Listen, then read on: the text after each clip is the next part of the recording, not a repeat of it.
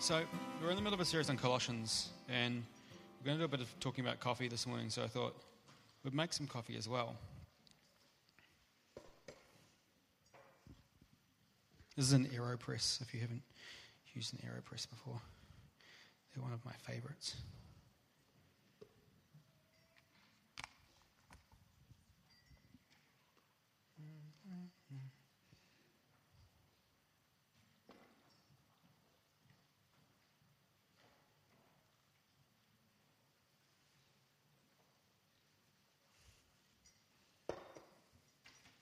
Um, if you can make sure that everyone on your table gets to see your little, um, have, a, have, a, have a touch and a smell, the delicious aromas of your um, show and tell item, that'd be wonderful.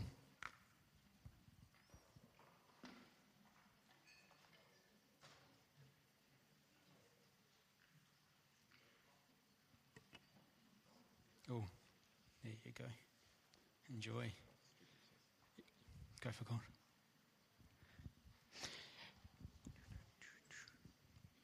Excellent. Is everyone familiar with their item? Because you'll be quizzed on it later on.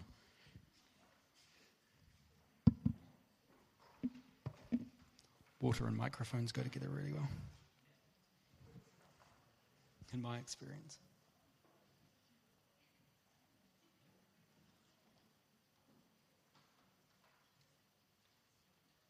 So, we've been talking about a series, um, talking about um, the book of Colossians over the last little while.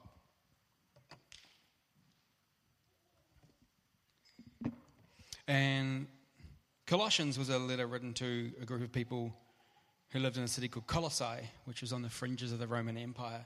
So early Christianity um, grew up under the shadow of the Roman Empire. And the Roman Empire had a policy called the Pax Romana, which promised peace prosperity, and security to all, and all they asked was allegiance to the Roman Empire. All they asked was that you called Caesar Lord, um, and everybody would benefit from the Roman Empire. But as we talked about last week, um, it didn't always work out like this. Not everyone received the same benefits of the Roman, Empire. And uh, Oh, so a couple of weeks ago, we were talking about some of the people who missed out. So it'd be really helpful if, um, if any of you remember anything that was talked about two weeks ago and could talk about some of the people that didn't quite experience the full benefits of the empire. Um, peace and security for all, except if. Who missed out? Women. Women, yeah, because they uh, had to bear five children each at least. Um, and they didn't have the same they weren't recognized as having the same deliberative faculties as men, uh, and therefore didn't deserve getting um, uh, treated with the same kind of respect or authority. Many of them died, of course, in childbirth, trying to make uh, five, uh, raise five adult children. Uh, sorry, raise five children to adulthood. Um, peace and security for all, except. Just want to yell out. Farmers, excellent. Farmers. Yeah, farmers, um, tenant farmers, as um, illustrated in the Zacchaeus story, didn't do so well either. Uh, they had to provide the taxes, um, or everyone did, but uh, they were particularly vulnerable um, because they provide, had, had taxes demanded of them, extraordinary amounts of taxes demanded of them. And if you had a bad season, um, then you couldn't pay your tax bill. And so if the rain didn't come right, and the rivers didn't rise, um, it was too hot or too cold, there's every chance that you would lose the land that you were on. Um, fortunately, because the Roman Empire was so generous, they let you stay on the land and pay off your debt, um, essentially working as an indentured servant or a slave.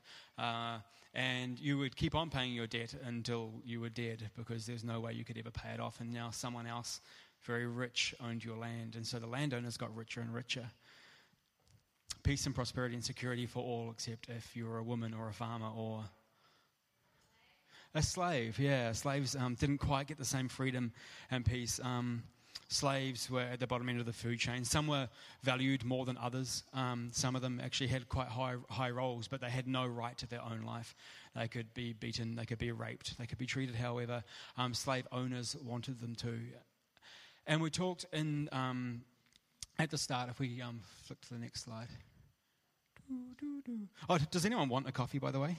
This is a really yummy Colombian um, filter roasted by, um, by Small Batch. Tamsin would like one.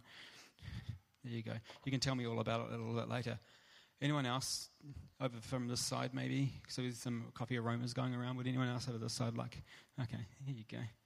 Harriet. Welcome to Melbourne. Um, the shape of the Roman Empire was this one, which is, um, if you haven't done your um, geometry yet, it's a triangle.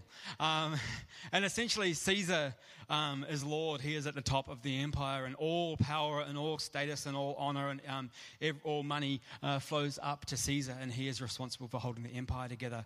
And then it filters down um, throughout the rest of the empire until you reach the kind of um, the bottom rungs, the slaves, the barbarians, those who lived on the borderlands, who didn't particularly get cared for. And there's an entire um, social um, hierarchy, there's an entire economic hierarchy that backed all of this up. It was incredibly important um, to hold the structure of the empire together. You had to have reasons why you were able to treat people so badly. So there was um, they didn't consider it treating people badly. They, treated, they considered it treating them as the gods made them. So um, women, uh, unfortunately, were treated the way they were because the God made, gods made them as women. If they wanted them to, make, um, to be treated well, the gods would have made them as a man. Um, slaves were born into slavery or taken into slavery and were actually considered as almost an inferior species of human. And so it was important to honor the gods by treating them um, poorly and by keeping them in their place, because otherwise, if you um, elevated them above their place, you were fighting against what the gods had fated and set in order. So you needed a justification or a way of, um, of making it okay to treat some people as, um, as inhuman. And so the Pax Romana, or the peace of Rome, was held up at the point of a sword. If you, if you um, rebelled against the empire, there were, there were roads with rows and rows and rows and rows and rows of crosses. Um, they would go out and conquer um, foreign lands and bring back all the leaders and um, the other kings, and they would lead them around in these um, triumphal processions where you'd have um, the, the, Roman general marching at the front and all these former kings getting dragged along beside, um, behind them in chains representing their people before often they went to the gladiatorial arena. And so I actually really need a drink of water, so I'm just going to get one as I talk. Um, and so the shape of the empire was a triangle. Was incredibly important that it stayed pointy like that. Otherwise, the whole empire would fall apart. Um, if you started treating everybody equally or started distributing resources equally, um, there wasn't enough to go around. And so it was important that some people had less rights than others. We talked about uh, the Colossian community encountering Jesus and the shape of the kingdom being a circle. And we talked about um, how radically challenging it would have been, um, how many awkward conversations would go on at a table um, where everyone sat as equals. Can you imagine a, uh, a rich landowner sitting next to a former tenant farmer who had to escape to the city to become a slave so that he could survive and not burden his family? Awkward conversation. Can you imagine a master sitting next to a slave?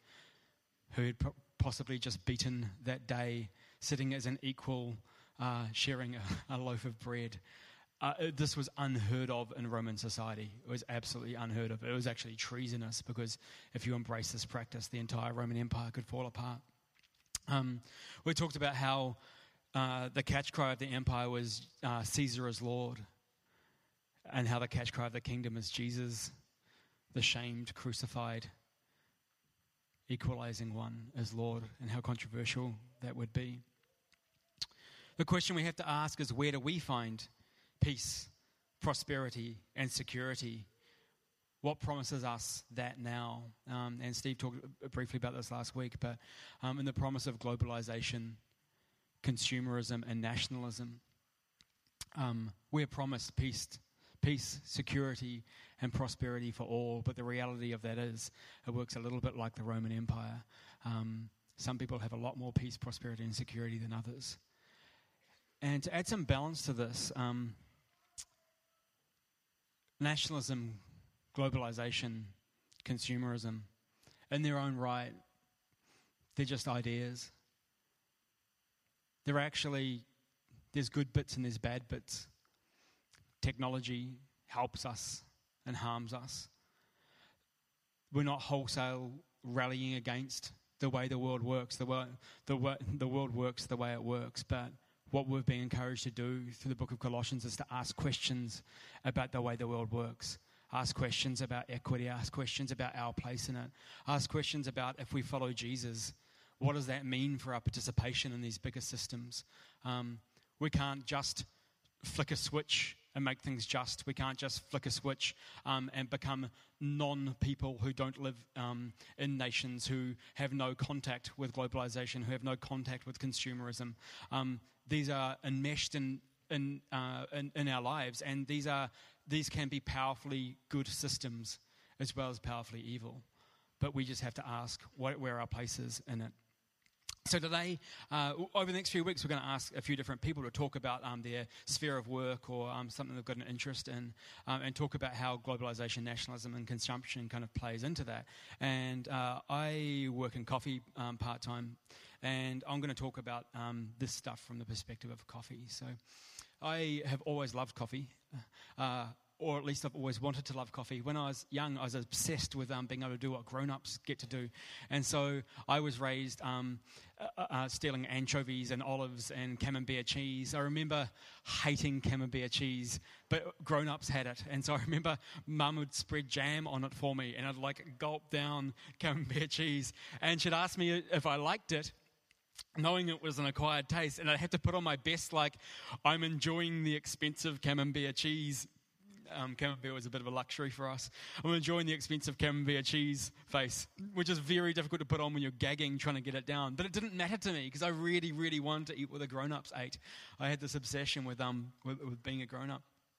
I, I, think my nickname when I was a kid was the, the little man, I was called, because apparently I had really adult language, which is not like, you know, risque. That's more me now, but didn't adopt that too much later on. Um, but I remember coffee. I remember mum and dad when I was 12 I was allowed a sip of their coffee, which just was so exciting because I'd always, always wanted coffee. I, would go around drinking the ends of wine glasses. Um, and, um, and if, if, any coffee got left around, taking some. And when I was 12, I was allowed um, to have like a really, really weak coffee or a sip of mum and dad's, which was just so exciting. And I hated it. It was disgusting, but it was so grown up. I remember one day just going, how could anyone ever like this more than hot chocolate? It's actually ridiculous. hot chocolate is so yum and this is so gross, but I really wanted to like it. And I remember when I was 14, I got my first job. And the first thing I did with the money I earned from working at New World in the veggie section, produce, if you ever work at a supermarket, kids, produce is the best by a mile. You're allowed to eat the fruit that falls off, which if you shake anything hard enough, enough fruit falls off. Um, you get to wrap things with a glad wrapping machine, and that is just awesome.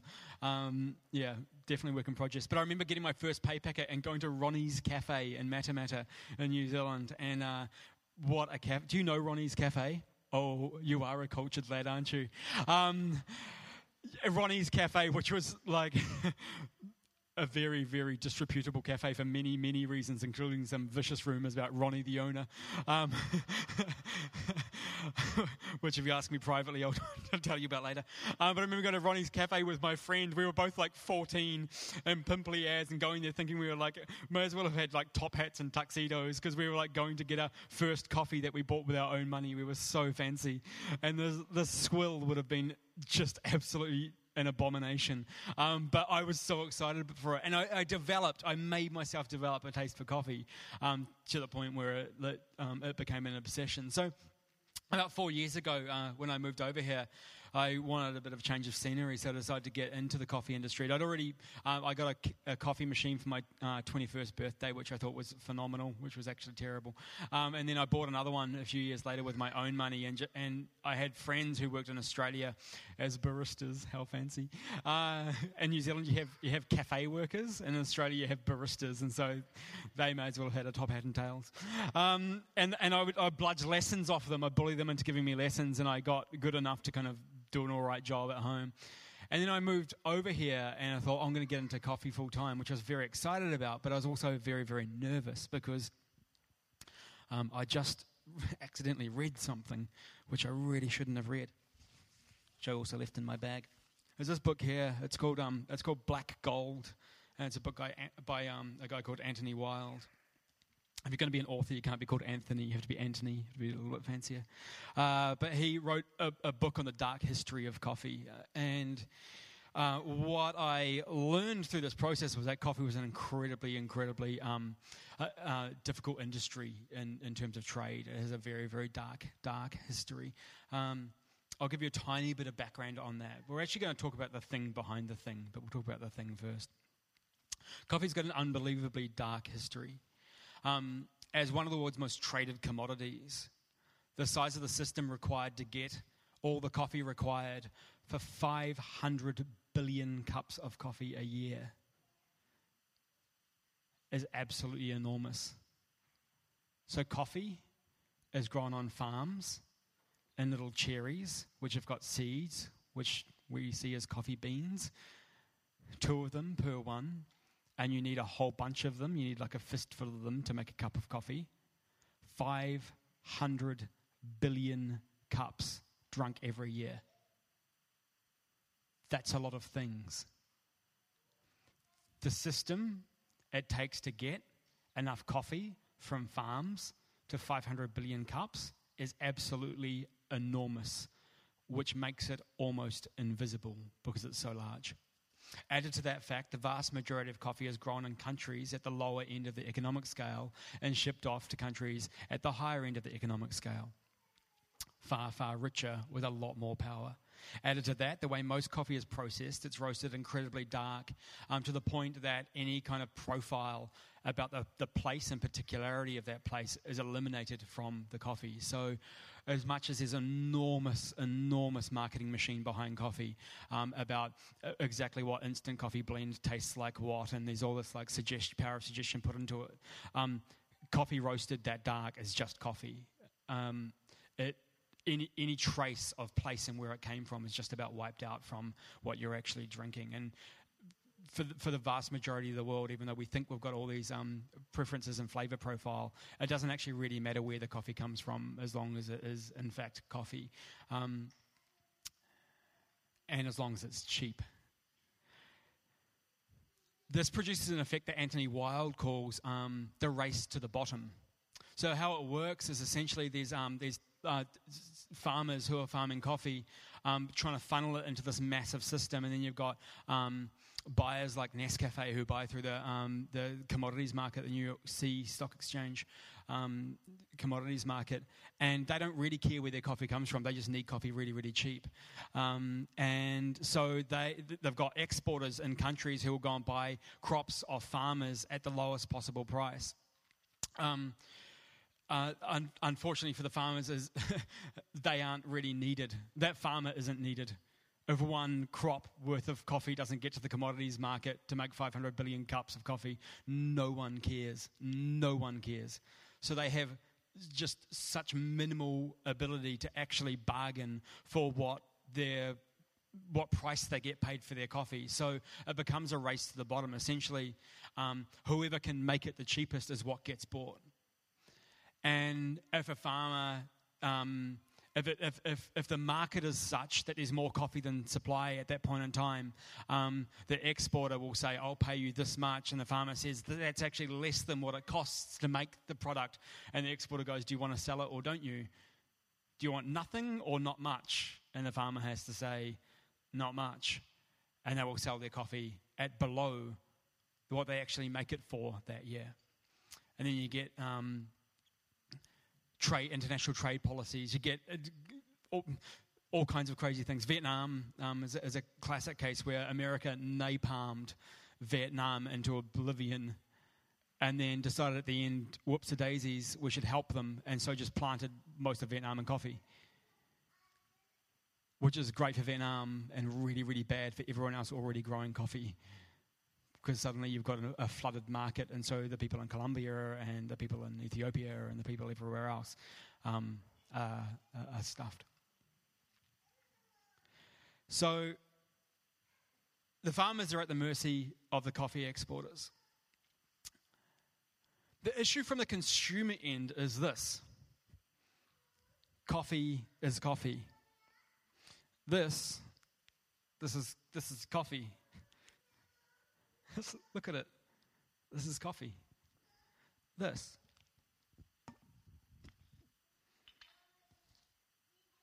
This is coffee. They're both coffee. This comes in a packet. What's that? Oh, podcast people, I'm holding up a coffee pod and then some stuff from Brazil roasted by um, Small Batch. Oh, by actually, this one's by Seven Seeds Roastery. Um, you're going to find it hard to follow along. You should just come. Um, that's another option. Um, I did. I made it. No, I'm kidding. We love you, podcasters. Um, this dropped out of the sky onto our shelves and has a price tag attached. This dropped out of the sky onto our shelves and has a price, price tag attached. Here's your homework. I want you to look at your the coffee that you have, and I want you to tell me everything about the person who made it. So have a look at your coffee that you've got on your table. If you, if you did your job before and got followed instructions, you'll have some on your table somewhere. I want you to tell me everything you can about where it came from and who made it. Did you not get any? Um, yeah, you can come up here. Um, it's not table service, as I've explained. This is a, this is a community. There you go. Excuse me, mine's not hot enough. Um,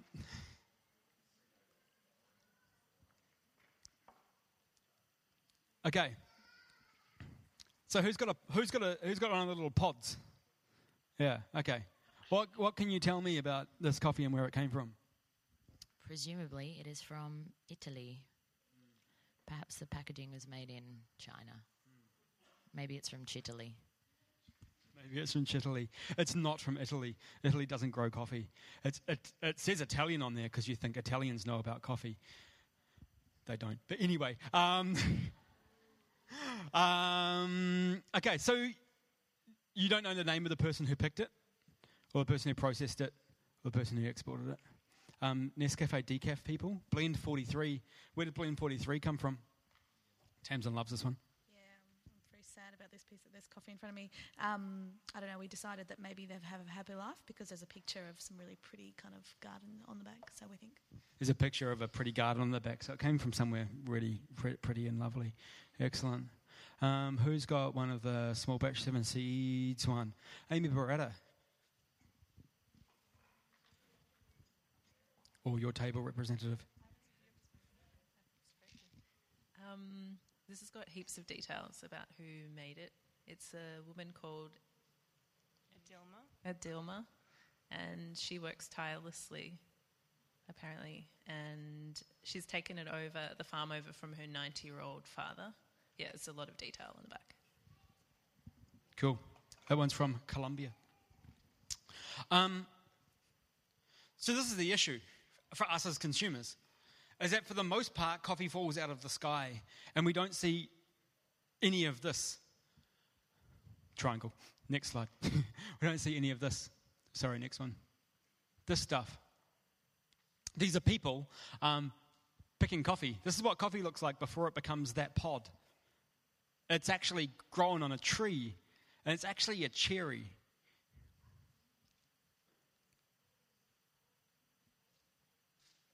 And that, there's about like eight different ways of processing that, which will profoundly change the flavor. This, and this is how what happens to most coffee, is hand sorting. Those cherries provide two little beans each, which are actually seeds. And women, nearly always women, work 10 to 16 hours a day in these little hothouses in different parts of the world hand picking out defects, defective beans. In fact, we've got a little, there's a really, fa- I'll show you a fancy end of the scale. I think this is Colombia. This is like a really, really high end coffee processing.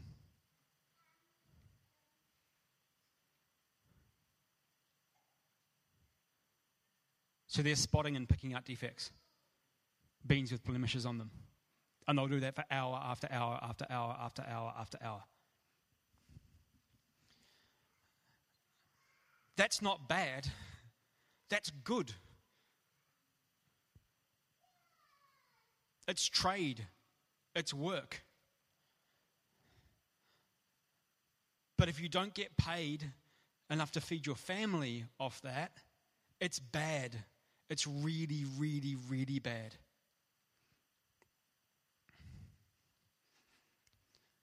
The problem with this is this is a person. Someone picked a cherry, sun dried it, burned all the stuff on the outside off, dried it again, put it in a pile with thousands and millions of others, hand sorted it, carried it somewhere, and then sold it off. This is a whole bunch of people in here, and we know absolutely nothing about them. And the problem from our end is that we go to a supermarket and we see $3.67, $2.59, $8.13. What? That's ridiculous. $2.67.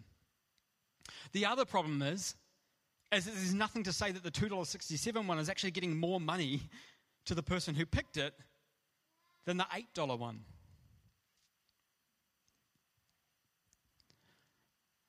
So, the question behind the questions well, one of the slogans of our empire, if we go back a couple of slides, is cheaper is better. Down, down, prices are down.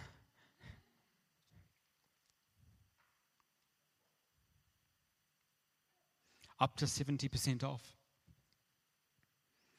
Get more bang for your buck. Again,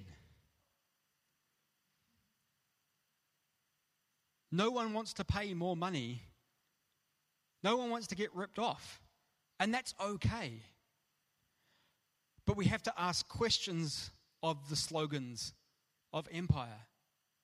They're not necessarily wrong, but we have to ask questions of them, such as cheaper is better for who, and how cheap is too cheap. This sounds just like economics. But it's not. It's Christianity. Because the question behind the question for us is who is behind this? And what is happening to them? Part of the process of globalization is a thing called dehumanization, where we lose connection with where our stuff's coming from. Whereas once upon a time, in a village context, you had, you had to look someone in the eyes that you were paying or ripping off. Now we don't even get to do that. And again, it's the way the world works at the moment. And there's advantages and disadvantages of that. But as Christians, right throughout Scripture, there's this push for humanization this push for recognizing people, this push for asking questions of really, really big systems. Empire hasn't disappeared in our world, it's just evolved. People become invisible, so we see a product and not a person. We don't know how it's produced. I, in all my years of coffee, I tell people every day that coffee actually comes from a little fruit, and people are astounded because I've never thought about it before. We don't know who is selling what or what their circumstances are. We become familiar with products and taglines, but not people. Engagement is incredibly inconvenient. And that's not necessarily intentional, but that's just the way the system works. To find out more is so, so difficult and so, so time consuming. And in a culture, again, that values efficiency, once again, efficiency isn't bad, but at what cost? It's incredibly difficult to find out who picked this and what's happened to them. And so, as Christians, we've got to ask questions about how we participate in the system. Economic exploitation is bad, and we know it. But there's something directly behind that that the gospel addresses, and that's dehumanization the devaluing of a person and a failure to recognize them as the beloved of God, which then justifies otherwise unjustifiable actions against them. The story of Zacchaeus is actually a story of economics. And it's a story of sociology. And it's a story of salvation and it's a story of the gospel. Jesus somehow, in that moment, manages to connect profoundly and probably fair enough, rightly disconnected people.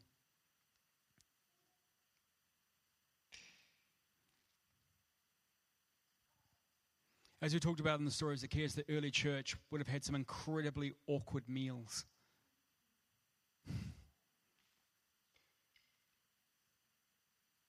When Paul asks Philemon to take Onesimus, his runaway slave, back as a brother, that would have just dropped like a bombshell. When a master sits next to a slave and for the first time ever actually asks what his experience is like. awkward conversation. As soon as you start recognizing everybody as human, the pyramid gets really, really difficult to live in. And this is what the gospel, this is what the gospel does. Right relationship with God reflected in right relationship with each other.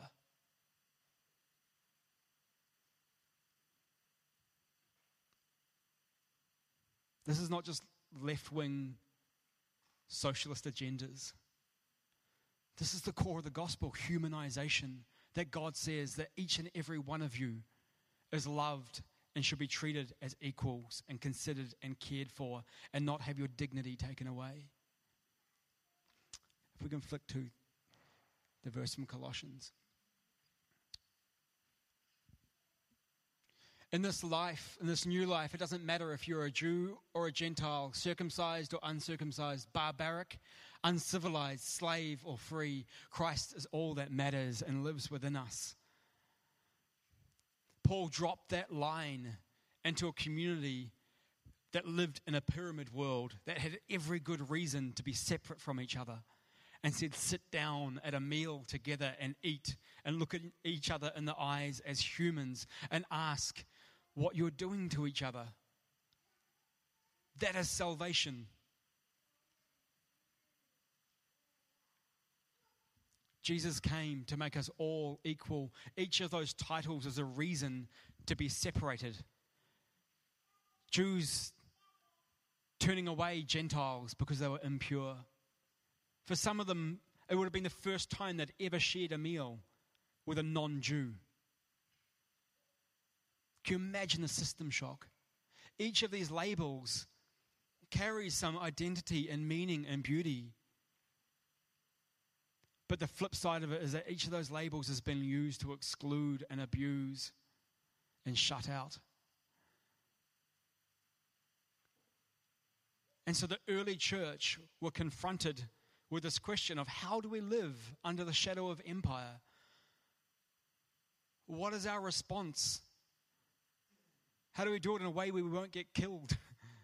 How far does this go? What are the limits? And even though we're talking about coffee this morning, we're talking about something much, much deeper. For us as a church, the question that we have to ask, just like the Colossians, is where are the people behind the systems and what's happening to them? And there's no easy answers. It's complex, it's hard, it's difficult, it's a pain. There's stuff that we don't want to know. There's documentaries that I still won't watch. Because if I watch them, then I know how to change some things. It's overwhelming, it's exhausting. And I honestly think it's what Jesus called us to. Christ is all that matters, and He lives in all of us. And because He lives in all of us, we have to ask questions about how we treat each other, even if the other is really, really, really far away.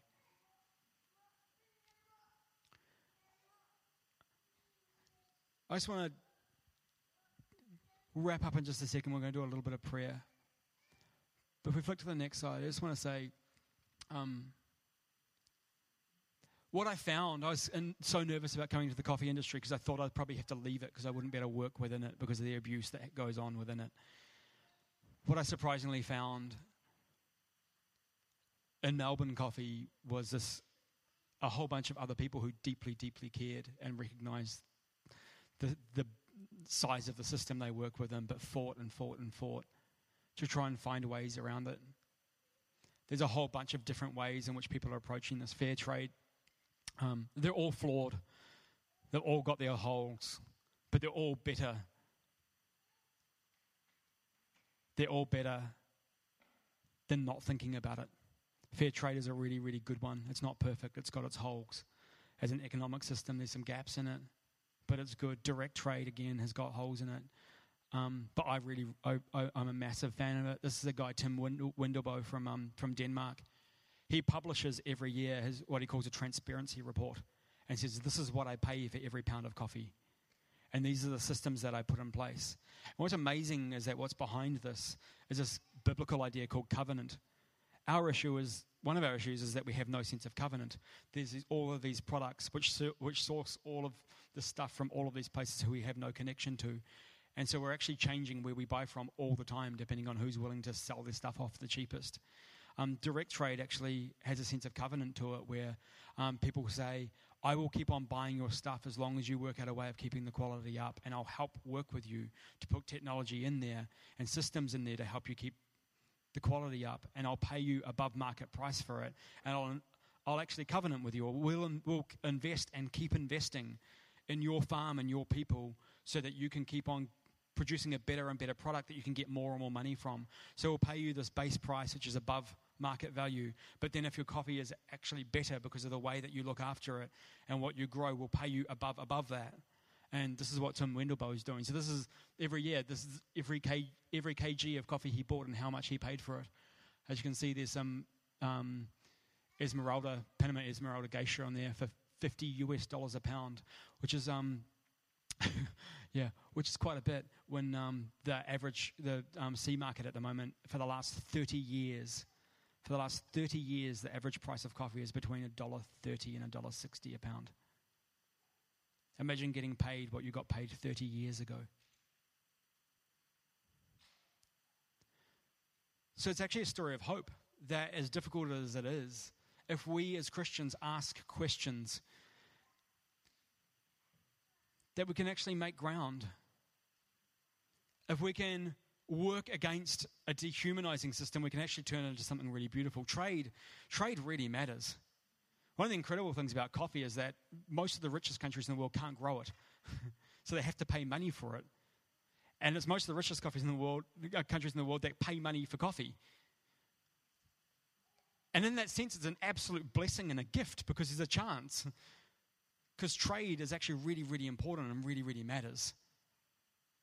And if we've got a chance of making trade good for the people behind it, then man, let's take that and let's that, ask that question of who is behind this thing sitting on my table. And it's not just coffee, it goes into everything. And I know this is incredibly overwhelming, but I think it's a question that we've got to keep asking as Christians because economics, it's a part of people. There's people behind these things. I just want you to hold or get close to, if you need a few extra of them, your bit of coffee. If you've got beans, I'm going to grind them up later if you've got those nice ones. So you can touch them, um, but don't put them up your nose because I still want to drink it. Gra- grab your coffee, or at least put it in a shared space where you can each look at it. I just want you to spend a few minutes as a community and just pray. You can pray by yourself or at your table, whatever you'd like to do.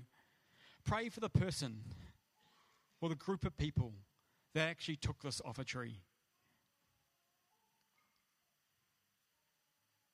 Ask God to be present with them.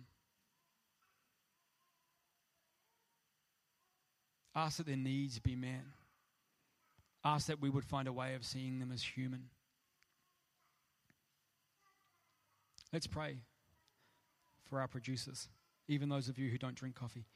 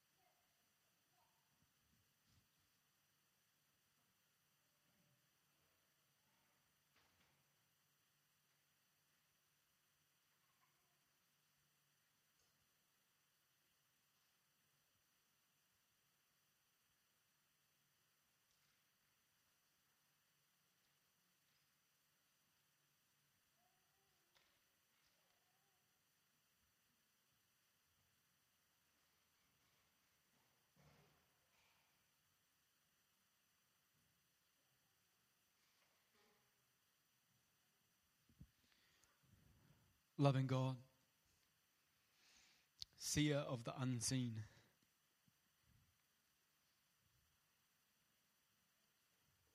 We thank you that you have called us to be people of hope. Lord, let us not despair and give up. Let us not ignore, but fuel us with hope.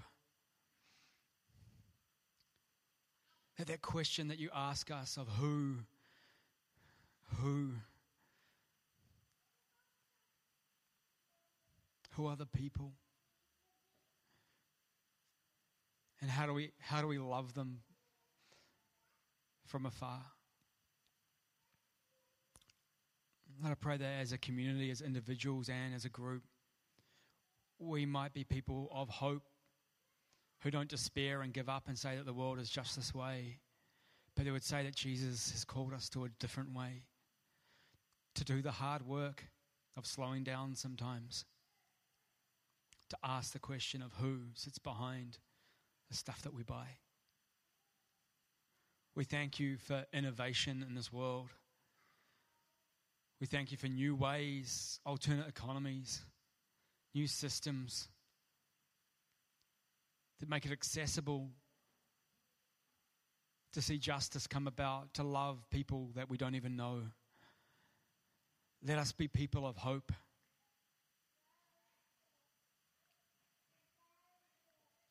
that your church would lead the way in singing across the table from people we've been separated from.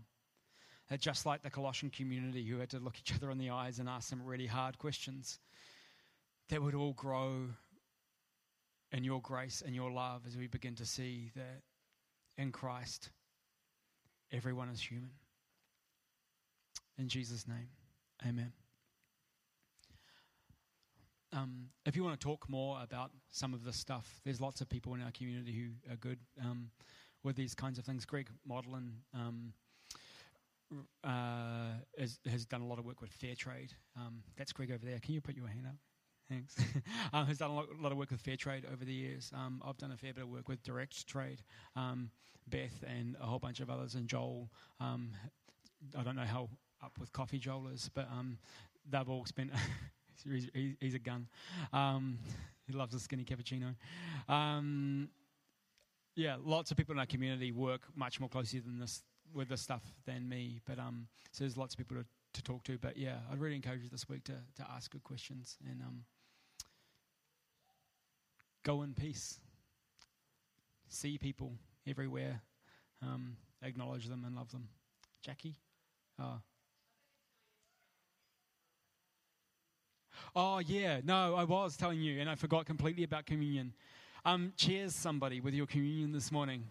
Look them in the eyes as a human. Let's eat and drink together.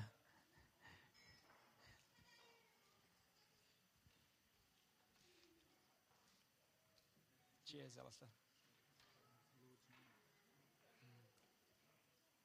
Thank you, Jesus, for your blood and your body. Thank you for the meal that brings people together. Let it continue to challenge us. Even if we're only drinking juice and crackers, let it be a symbol of something so, so much deeper that runs throughout our lives. Amen. And now you may actually go in peace.